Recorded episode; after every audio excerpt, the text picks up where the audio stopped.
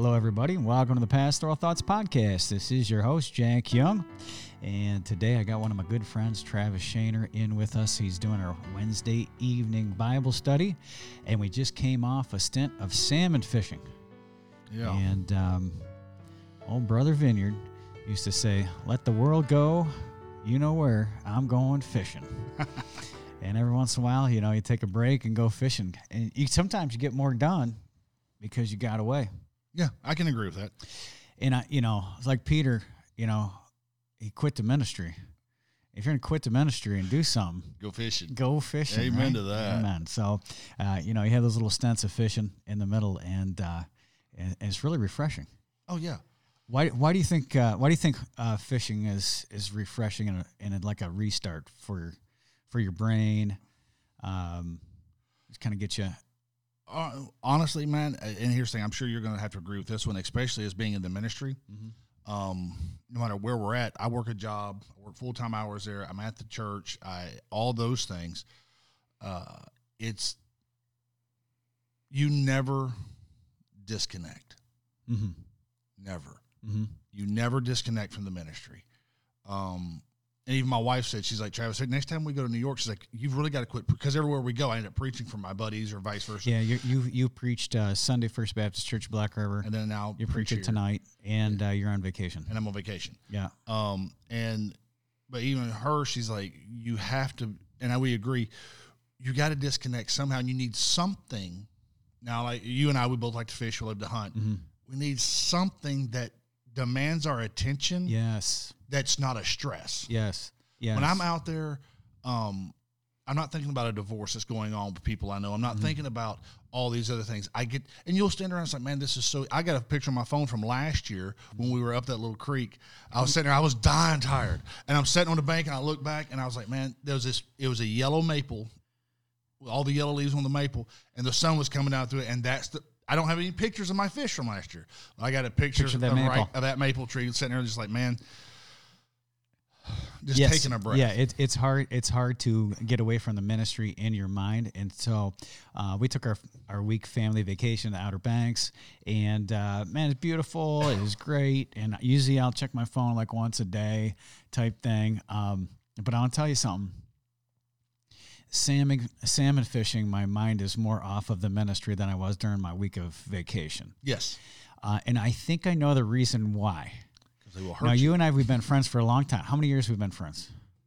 Man, I met you my very first year traveling with Brother Coral, Mm-hmm. and we just had our 22nd expo. Okay. So so 22 years. Yeah, 21 or 22 years. Yeah, right there. So we've been on a lot of fishing trips together. You were preaching for me um, up at uh, First Baptist Church in Black River, Mm-hmm. and there was a fellow in our church got saved in our church who really loved fishing, and um, and so man, that was a win-win. Got saved, and he loved fishing, and he had a river boat, that wooden river boat. Remember that thing? Yes. I, So his Oh, name I is John, remember this. John Palamount. Now we went out on the lake, and there was a really funny story are you Travis. really going to tell the story? Yes, I, and um, and so we're you. we're in the front seat, and John's getting his boat ready, and we're gonna go out trout fishing, right? And he said, "Here, here, Travis, hold on to this," and he hands uh, Travis a can of snuff, and and Travis has like this look on his face, and I, Actu- I, wish I didn't have a smartphone then. If I would have taken a picture of him. And uh, probably posted it to every social, but uh, You but would it was too, man. you would do that to me. but that was very funny. But uh, but I was fishing one time with John on that riverboat, uh, and it was in the Salmon River. It was in January, and there's ice and snow on the banks, and we're fishing for um, trout. We're fishing for steelies, and we're we're fishing for brown trout. And uh, we were with this guy Tom Adkins, and and we. Tom is a fellow that John just met out fishing. I mean, you make Yeah. friends out fishing. I met, made a couple friends this week, as a matter of fact. Um, and so Tom hooks up to this this beautiful big rainbow trout, big steelhead, and this huge fish caught it um, back trolling through a hole. It's where you had this riverboat, and and John would be on the oars, and he's rowing against the current, and those uh, rapalas are out, and they're they're just um, shimmering in the water, and you're waiting for a trout to come up and hit that thing. So one of them got hit. Tom uh, picked picked up the pole, set the hook, started playing this this uh, fish, and uh, finally got off the boat. We netted it, pulled it into the boat. You know, he sat down, you know, in absolute uh, ecstasy. You know, and Yeah. he, you know, he was uh, just overcome with emotion and uh, o- overwhelmed, and you know, so the rest of the trip, you know, he was just uh, so excited about his his beautiful fish. Yeah, you don't have to. And now he told us, and this uh, this explains why uh, fishing, or in this go for hunting as well, uh, is would would help alleviate stress of the ministry, or be a nice little getaway. So he said he has a psychologist friend who um, asked him, said, "Tom, why do you like fishing so much?" He said, "Well, let me think about it and get back to you." And um, so he thought about it, got back to his psychologist friend. He said, I tell you the reason why I like fishing so much. He said, when I have a fish on the end of the line, there's only two things in the whole world at that moment myself and a fish.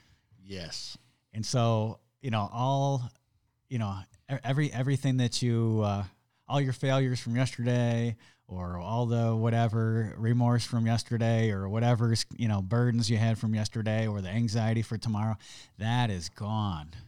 For, even if it's just for a split moment, you have complete relief from everything. Yes, you are living right there in that moment. Yep. And uh, the special thing about the salmon fishing, and so we uh, have a, a world class salmon run in the state of New York, and uh, the state of New York stocks the salmon river full of salmon eggs. They go out to the lake. They live out there for three years. They get up to anywhere between twenty and 40 pounds are going to be about the biggest salmon that we get. Uh, and so they will run, have a salmon run in October. All these salmon will be coming up the river.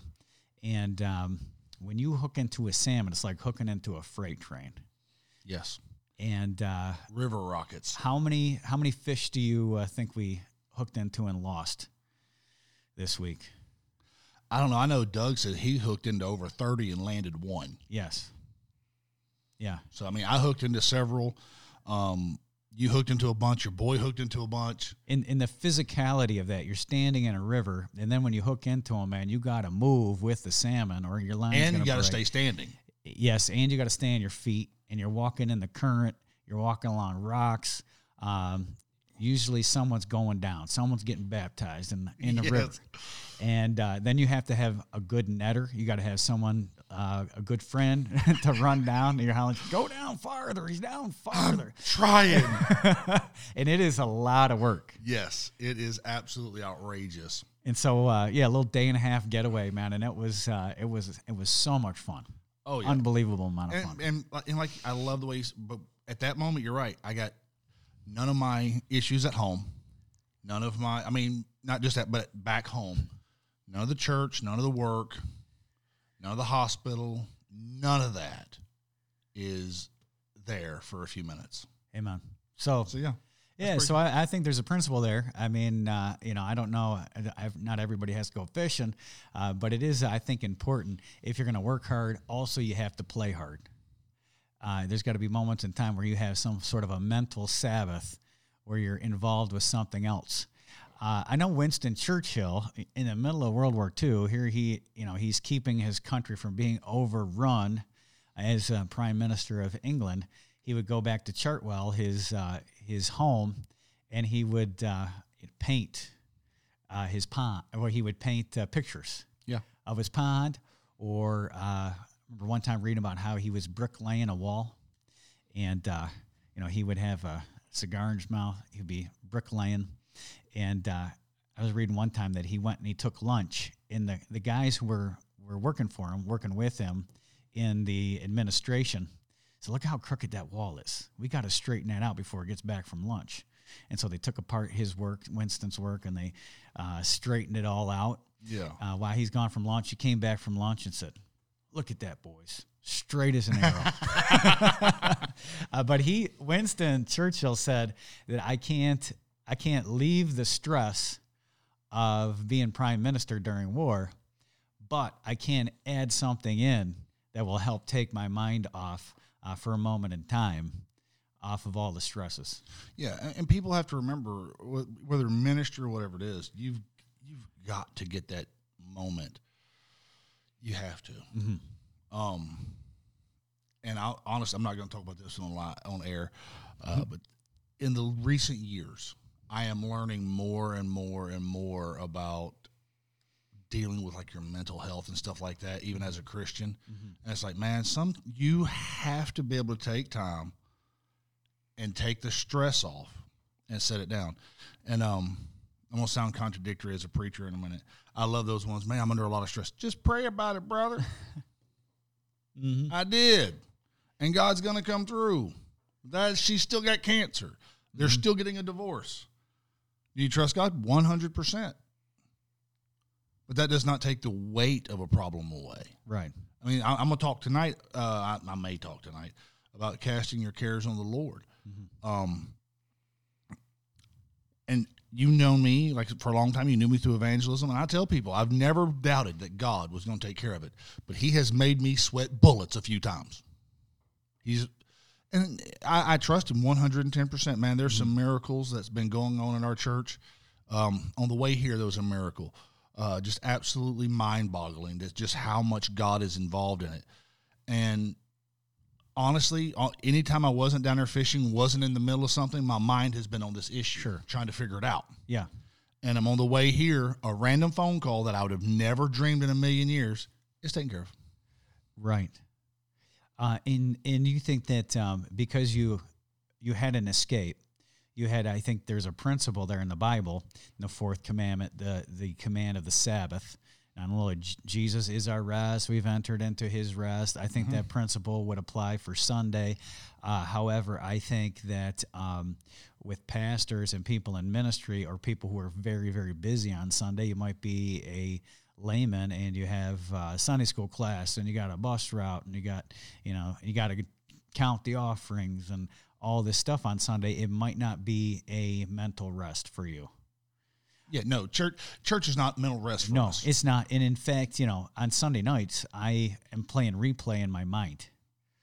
I, I usually I sleep great on Saturday. I I sleep pretty good on Saturday night. Is Sunday night actually is like a re you know a replay of uh, all the times I fumbled the football or whatever. Oh yeah, that's one hundred percent. So it's not a day of rest, and so but there there is a principle there in the Bible of Sabbath and being able to allow your mind to relax, and then even like if if you're doing a sport like I I uh, ran a half marathon last week. God bless you. Yeah, I and so one. one of the things that you do in your programming is the week of your marathon, you have to let your body rest, and then you come back from that rest stronger uh, than than uh, previous to that Yes. rest, and you'll be at your you know you'll be at your peak. Uh, so during my training, if I'm running nine minute miles, I end up with a, a 152 for one of those, you know, if you're under 152 and change. So I'm running like 833 a mile during that marathon. It would have been, or his half marathon. It, it was faster than any point during my training, and it was because of the rest. Yes. And so when you allow your mind to relax and kind of get away from the busyness, uh, you actually are going to be able to come back stronger and more fit. And again, this I think it's that principle: you work hard, you better Play play, hard. Yeah, you have to be able to disconnect from work, no Yeah. matter what the work is. Um, me and my wife, we're not successful at it yet, but we're trying. S- Saturday is not a day off for us. Right. It's visits, it's soul Right. winning. Um, but I'm trying about Saturday about two thirty, three o'clock. If you're not going to be dead before that night's over, leave me alone. Right. Don't call me. The baby's on the way. All right. Will it be here tonight or by Monday? Mm-hmm. I want to take because my wife is just as busy as I am. Mm-hmm. Um, and I'm trying. i am not been successful yet. I still, I'm still that one that'll answer the phone and run. Um, but yeah, I, everything. If you fight for something, you got to fight as hard as you can. But sometimes you just got to sit down. Mm-hmm. It's just how it is, regardless of what it is. Yeah. Yeah, and I've seen that uh, again. Back to Brother Vineyard. Uh, you know, he was probably you know one of the hardest working guys that I have known. He worked for Jerry Falwell, ran Jerry Falwell's ministry, and then uh, Jack Hyles uh, st- stolen from Jerry Falwell, come work for him, and headed up that big ministry, and really got that thing orchestrated and set there. First Baptist Church in Hammond, 200 plus uh, buses on the church bus route, and he was only there for like three years, but I bet he put about 20 years of work in those three years. Oh yeah. And then, um, you know, down in Oklahoma. Now, Jack Hyles used to have this policy. I don't know if you remember him saying this, but um, that he says, you know, you know, people say you go on vacation, you go to another church. He says, but you know, if you're if you're working, you're on vacation, you don't you don't go to another place to work. He says, so my employees, they don't take vacation from our church; they're at our church. And and Brother Hyles used to have policy, and he changed changed in his later years, uh, where he never took vacation. Yeah. Um, now, when Brother Vineyard was working for Jack Hyles, uh, and I've heard him say this from the pulpit several times, he said, and I told Brother Hyles, I said, Brother Hyles, I'm pretty sure I can get another job. he said, but I don't think I can get another Mrs. Vineyard or or a Paul or a Tom. Exactly. And um, yeah, and when he was there in Oklahoma, he was a very serious, serious fisherman. He had a couple boats. I think Russell Anderson gave him one. I didn't realize that. Um, yeah, I had been on fishing trips, and my brother had been on more fishing trips with him than myself. But he would go to Canada from Oklahoma City all the way up to Canada, like 24 hour drive. And uh, they'd spend a week up there in uh, Rufus Lake. And then they also, once a year, would go down to Guerrero, Mexico. And that uh, 10 pound bass up there, that was from Brother Vineyard's fishing trip to Guerrero, Mexico, down there fishing. That's amazing. And uh, and so he worked hard. He played hard. He played hard. Yeah. Yeah. you have to. So there's those counterbalance, and life is a balancing act. Yes. Hey, so what do we? So how we uh, how we getting our mind off the ministry next year? Next year, Yeah, next year, 2024. I am seriously hoping we're dragging moose meat out somewhere in Alaska. So the plan is, on paper, we're going where in Alaska? Uh, we'll be flying into, I think it is St. Mary's, Alaska. Mm-hmm. Uh, we'll, we'll be spending a night or whatever there, and then we'll be heading out to a slough that's some 50 miles out of town. Uh, and from there, I don't really know exactly how this works, but we're going to make a base camp and we'll hunt the slough's edges and set up and call. So, yeah, that's how that's going to go. Uh, I seen pictures this year where there's three of them that went up, and they all three killed moose. The one guy killed probably a sixty. Man, he was a beast of a moose. At least that's what it looked like in the picture. Um, my wife's like, "That's too big to fit in our house." I said, "I'll figure it out." if I shoot something You, looks you like might that, you might have to get another house to fit your um, your moose uh, trophy. no, well, I'll just have an eight-inch pedestal and let it sit on the ground. it's coming in the house. Yeah, that thing's going to be massive. Yeah, and um, yeah, that's that. That's another thing that's a lot of fun is um, being out in the woods hunting. And when we're up in Alaska, now here's the thing with hunting too. It's like you know a lot of people uh, think it's terrible to kill Bambi. Let me tell you something about Bambi. Bambi's getting eaten. One way or Period. other. One way or another. Deer, when they get old, they don't go to the nursing home. They The wolves catch up to them. The coyotes catch up to them. Uh, the predators get them, and they get eaten. Yeah, And uh, and the neat thing about hunting, you know, you got the prey and the predator. So you're hunting a deer, and a deer walks in. Again, you have that sensation of it's. There's only two things in the world: yourself and that deer. Um, now, when you're in a place like Alaska, there's stuff when we're up there that's going to try to figure out how to eat us. they could. Yes. So we got to be vigilant up there. We can't be we can't be daydreaming about all our past problems or No. our future problems, man. We got to be in the moment. I tell people when I hunt, oh, whether it's deer or whatever it is, um, I'm hunting for a 30 second window. Yeah, I don't need I don't need the entire year to go 100% correct. I need to I need to get that 30 seconds to work. If that 30 seconds works, that's all I that the whole hunt has been focused on a 30 second time frame. yeah, Um so and yeah, when that happens, it does that's all that matters. Is that at at that moment. yeah. Um Don't you think there's something, um, let's say, primal about guys going out for game? I don't know about primal would be the correct I mean, word. like you think like our ancestors for thousands of years uh, sat around a campfire at night plotting how that they are going to catch the next day's food. Uh, it's funny being on the river, for instance, and um, how guys who you never knew, you know, never met in your life, Yeah. you form a quick bond with them.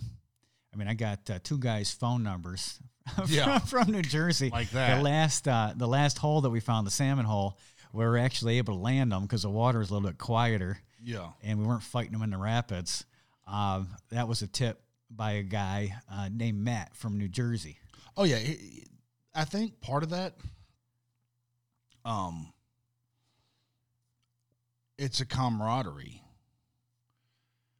and there's all different levels of that, man. I Yeah. mean, different belief, different ways you do things, and for the most part, not all of them. There are some guys that, especially on like the, uh, I'm on the, the Salmon River Facebook page and a few others.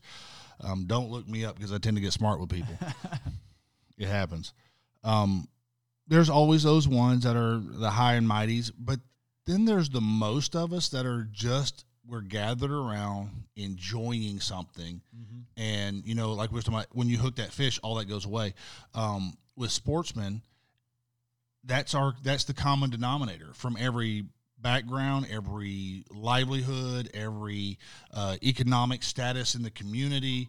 Uh, I've been standing beside guys that have a thousand dollar set of waders and a thousand dollar uh, fly rod, and they're driving a hundred and twenty thousand dollar truck. And on the other side of me is a guy that he showed up with a pair of rubber boots and a catfish rod. Yeah, yeah, yeah, yeah. It was funny because uh, there was a fella, and his his name's Hunter, and I met him uh, Monday evening, and he was very helpful around his hole. He hunts there, or hunt fishes there all of salmon season. He comes up from New Jersey and stays, and him and his buddies, they're like fishing salt water at a certain time of year. Yeah. You know, f- you know, fishing all around the country. And this guy is he looks like Charlie Manson. Just a short little dude, little wiry dude. He's got the beard. He's got the scruffy hair. long hair. Yeah. And uh, so helpful. And uh, he was hooking up and handing the poles two different times. He hand, handed his pole uh, to my son Timmy. So here, Timmy, take this. And uh, teaching him how to fight it. And there was a, there's an informational sharing too. There's that bonding, and then guys helping each other out. Bring in the game. Yeah, it's just.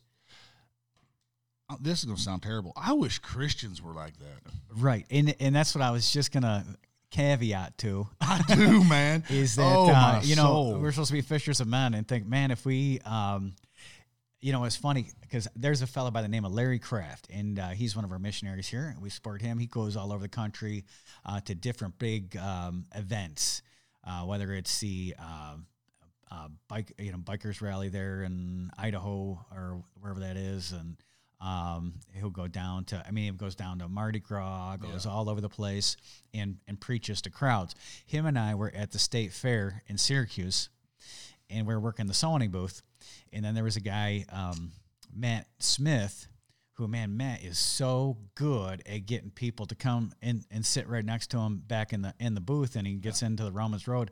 And Larry and I had been there for a couple hours. Matt walks up, and I mean, about the second person he talks to is sitting back there with him, and he's opening up the Bible Yeah. and getting into the gospel with him.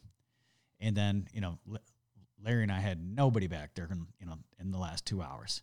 Matt gets up there again. It's like the second one, and then by the third one, we're like, okay, we're gonna be watching what Matt's doing. Yeah. And uh, yeah, there was that technique.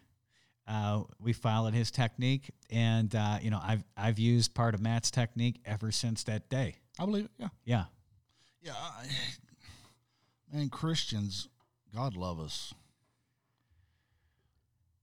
Oh, there's so much that could be said about us that's not good, especially pastors, ministry workers. It's, um, I don't want to get off into that too much. But I'm gonna, well, I think that uh, we we're do. too political in our in everything that we do, and whatever happens, we we talk a good game about wanting to help people. But like what you, I, I'm gonna take my first year here. I'm a, I'm late thirties. You're good. I'm late Listen, I love thirties. Um, you and Doug brought me up. I come up to the Salmon River. I had that buddy of mine with me, uh, Joey, and Doug hooks his fish and hands me the rod. I'm a thirty some odd year old man. I've been fishing my whole life, uh, whole nine yards. But Doug took the time to help me Yeah. figure it out and get Yeah. a. I'm not a master of it yet, um, but I can light an M80. um, but he has. But he helped me get started beyond just the, you flip it out there and do this. You can do this. Yeah. No, he's like, no, here, this is how this is going to work. And, and you both have been very Mm-hmm. good about that. Uh, you still should have told me about the felt on my boots. I'm still bitter. um, but Christians, we have this idea. We'll talk about soul winning. We'll talk about Bible reading. We'll talk about those things. And we all have our own little way that we do it. And I'm not saying any of it's wrong. As long as you're reading your Bible, praying, walking with God, telling people about Christ, I am 100% for it. Um, why are- why can't we, especially as ministry leaders, take time to grab somebody and go, "Let me show here. This is exactly how you do it. Mm-hmm.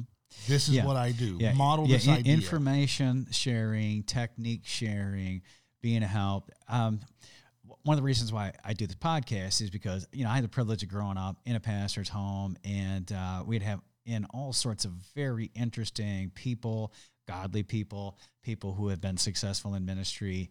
And uh, I got to sit there, and it's funny. I, I must be weird or whatever. But even as a kid, I'd love to s- sit and listen to the conversations between my father and whatever guest preacher uh, in our home while they're having dinner or while he's picking them up from the airport or whatever.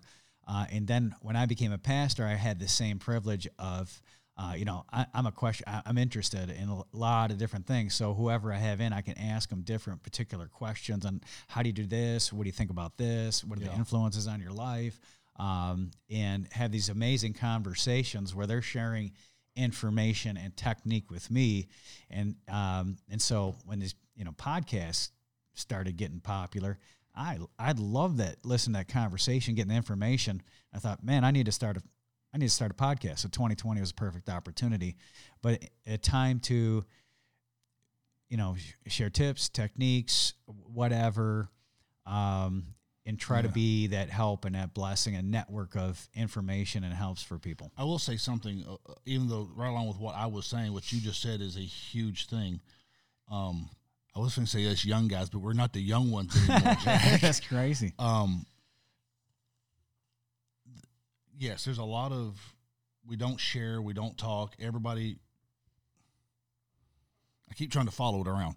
Um, we uh, we all think we know it all. Yeah. we all do.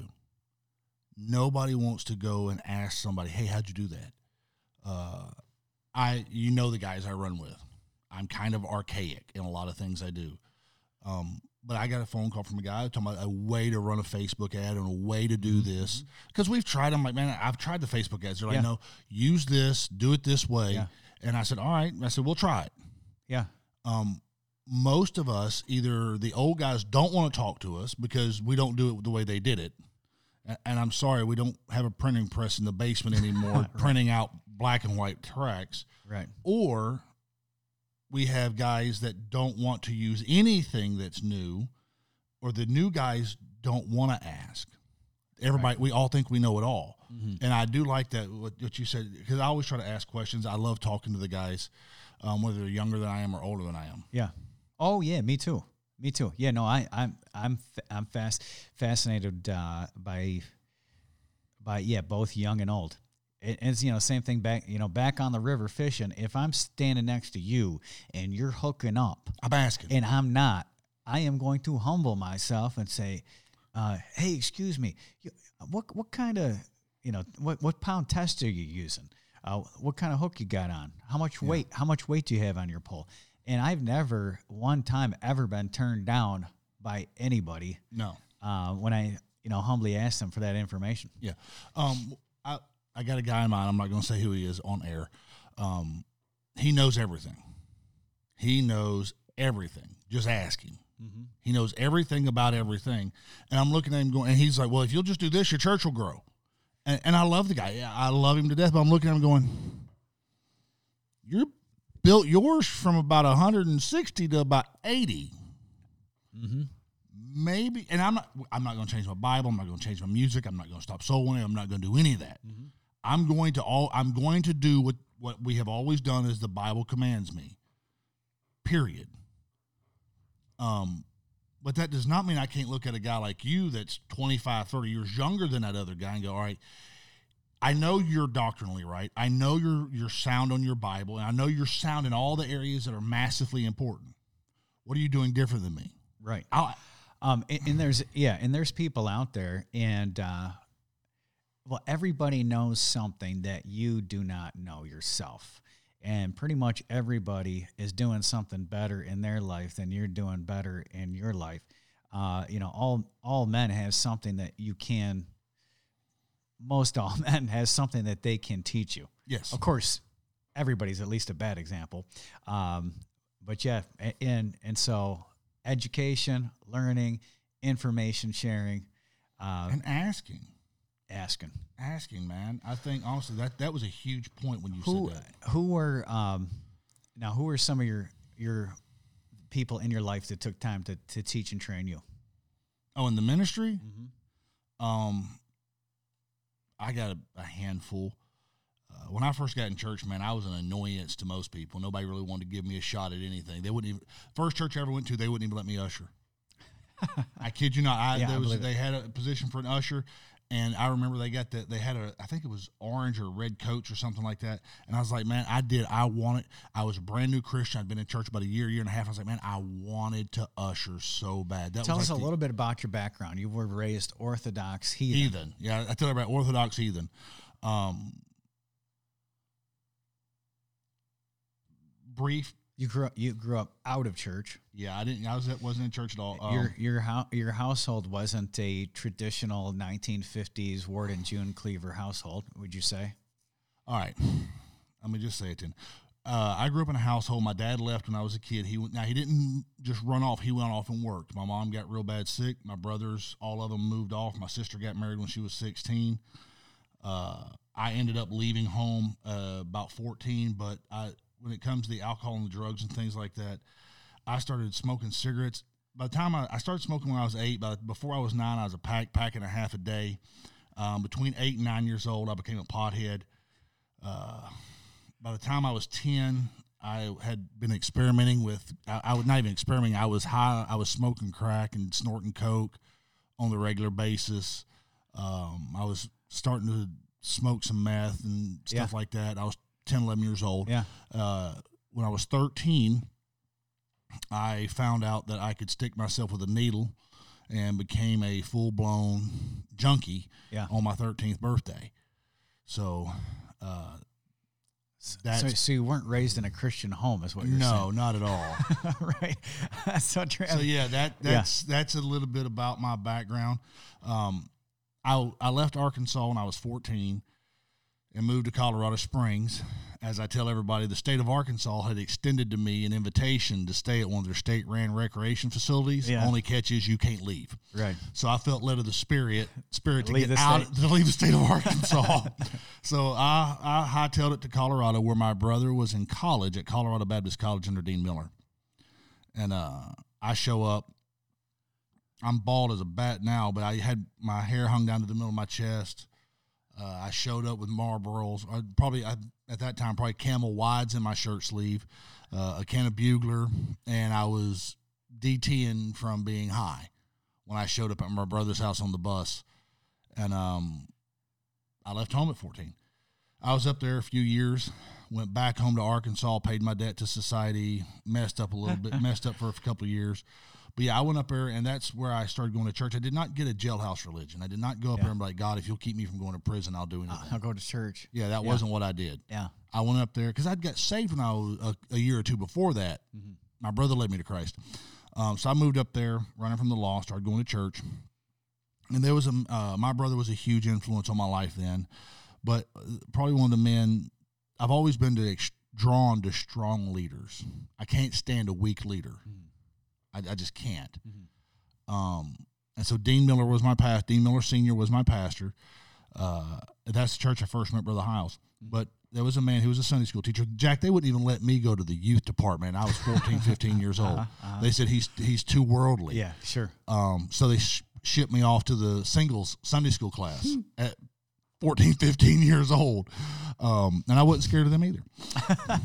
I'd already been in barroom yeah, fights. yeah, you were intimidating them. Yeah. Yeah. So anyway, there was a man there who's he was the single Sunday school teacher by the name of Randy Hall, and um, he was he was a good man, solid man, uh, very no nonsense. Reminds you a lot of a brother Corle type Mhm. guy, and uh, he man, I ended up living with him for a little while, whole nine yards.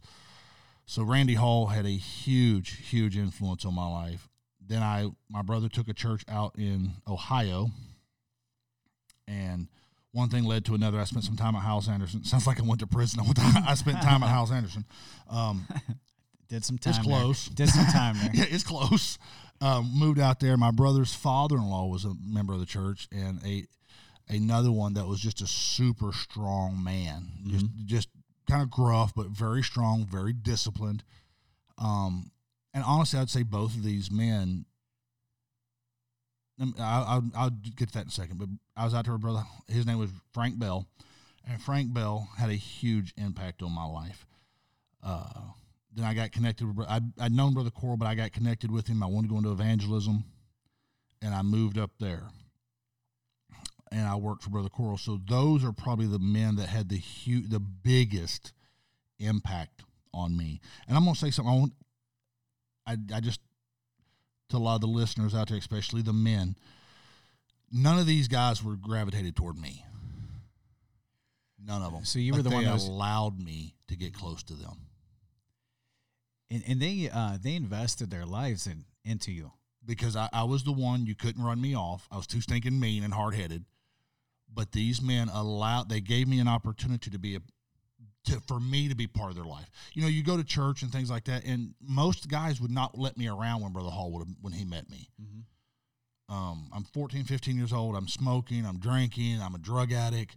Uh, I'm not scared to fist fight. I've been shot at, whole nine yards. And I seen this guy. I was like, man, he has. He's strong, but he's a Christian. I had no idea. So I wanted to get close to him. I and again, like I said, the Sunday, the where I was supposed to be in the youth department, they Well, wouldn't well, let me Dan- close. Yeah, and um, I, I don't know about Brother Hall, but I know Brother Brother Corle when he got saved. I mean, he you know he was a barroom bouncer and Yeah. slinging dope and everything else. Yeah, all these guy. guys kind of, and that's probably one of the things that did the. They all kind of had that background, Mm-hmm. so they had they allowed me because they everybody needs somebody, and um, it all kind of breaks down to like this idea. I remember when I was working for Brother Corle the year I traveled with, Yeah. yeah, the year I traveled with, I met you Okay. twenty some odd years ago. Um, or actually, it was a couple years later. I went up and I, I'd moved up there to Pennsylvania, and we were. It was deer season. I'm canning meat with Brother Corle, and I looked at him. I, Jack, you remember when he came to Hyles Anderson? You'd be an hour getting your Bible signed. Yeah. I looked at him. I said, Doc, I said, why me? Nobody wants me. I said, why'd you give me? Why? Why am I here? Well, everybody deserves a chance and that has stuck with me. And all of those men, not even a chance for them to love me. Yeah. They gave me a chance to I'll, love them. I'll tell you a. Um, tell me if I'm right. I guess you know. I, well, I'll just say that this is. Brother Corle was saying that Joe Boyd, and now he was Joe Boyd's preacher boy, similar circumstances from a rough background, uh, and and Brother Corle was like hundred percent in on anything. So he was he was uh, you know working for the devil hundred percent, and Yeah. he got saved. Now he's working for God hundred percent exactly. um, Joe Joe Boyd, evangelist Joe Boyd, took him under his wing, and these guys, um, these evangelists, then Joe Boyd had uh, I don't know at one time I don't know how many preacher boys he had traveling with him, but like fifteen or something Yeah. like that. He had a bunch of preacher boys that he'd have travel with him, particularly in the summer, and help him in all his. Um, all this evangelism. Well, D- Dennis Corle traveled with him, and it was like his his right hand young man yeah. and uh, Brother Corle was telling me that they were at a big preachers con- uh, conference meeting. I know this story. Okay, yeah, so I'm I'm accurate. So, um, so a bunch of the big shots said, "Hey, why don't you?" To Brother Boyd, "Hey, why don't you go to lunch with us? Leave Dennis here, and um, you know, come to lunch with us." Yeah. He said, "Nah, nah, I'll, I, yeah, I don't want to." Yeah. and and uh, he took Dennis to lunch. Yeah, I've heard that story a, a hundred times. Brother Corle tells it. He said, "Man, he he never he Brother Corle never named the name of the preachers, but these guys showed up and did exactly what you said. They're like, hey, come on." And Brother Boyd was like, "Oh, I got this preacher boy."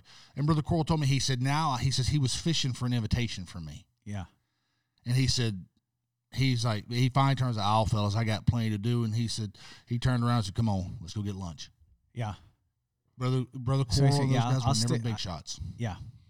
and uh, and brother Corle invested in you. And the funny thing is, um, when you were in evangelism, you took brother Corle's training to a T. I mean, it was um, you were your own guy, you were your own personality, but everything that brother Corle taught you, you did it, and and you did a really good job when you came into any church because he had taken time to mentor you and to teach you uh, for, for everything from sermon preparation uh, to how to handle invitation, um, you know, Yeah. the whole nine yards. Somebody took a chance on me. Yeah, And here's the thing: if you look at Brother Corle and all the preacher boys had, not all of them work. It's like any Bible college; you lose a huge majority of them. well, that is the ministry. Yeah. and, and so you are going to get burned. But keep and, and but some keep and some yeah and you keep on and um, yeah don't don't worry uh, you know well, you know people uh, you know you will invest if you're in the ministry you should be investing in people you will invest in people and sometimes the people that you inv- most self-sacrificially invest in are going to be the ones to be your biggest enemies and to They turn around and hate you, you. I, I- Oh. I was reading uh, something about Abraham Lincoln, and uh, and one of his generals had a scathing comment about Abraham Lincoln, and it was and it was reported back to Abraham Lincoln saying that you know what so and so saying about you. They're saying this, and uh, Abraham Lincoln said, "That's very interesting. I don't ever remember doing something kind for him." and you know most people who burn you Yeah. um, are real bad are going to be the people that you have invested your personal time in and uh, but you are going to have some wins yeah. One win is worth a hundred losses. right and so you know if you didn't have like brother Corle's one that i know one of your mentors like if he had invested his life a part of his life into you you know travis shaner would not be who he is today No. bottom line No, and also I, I'll say this because of Brother Corle. Um, most of my friends are because of him. yeah I met you. yeah that's right I mean, I got friends for decades now. right Uh, and I tell people I have a friends list that's above my pay grade. um so first time i ever heard travis preach Man, are you going to do nothing but tell stories? on. was at a nursing home.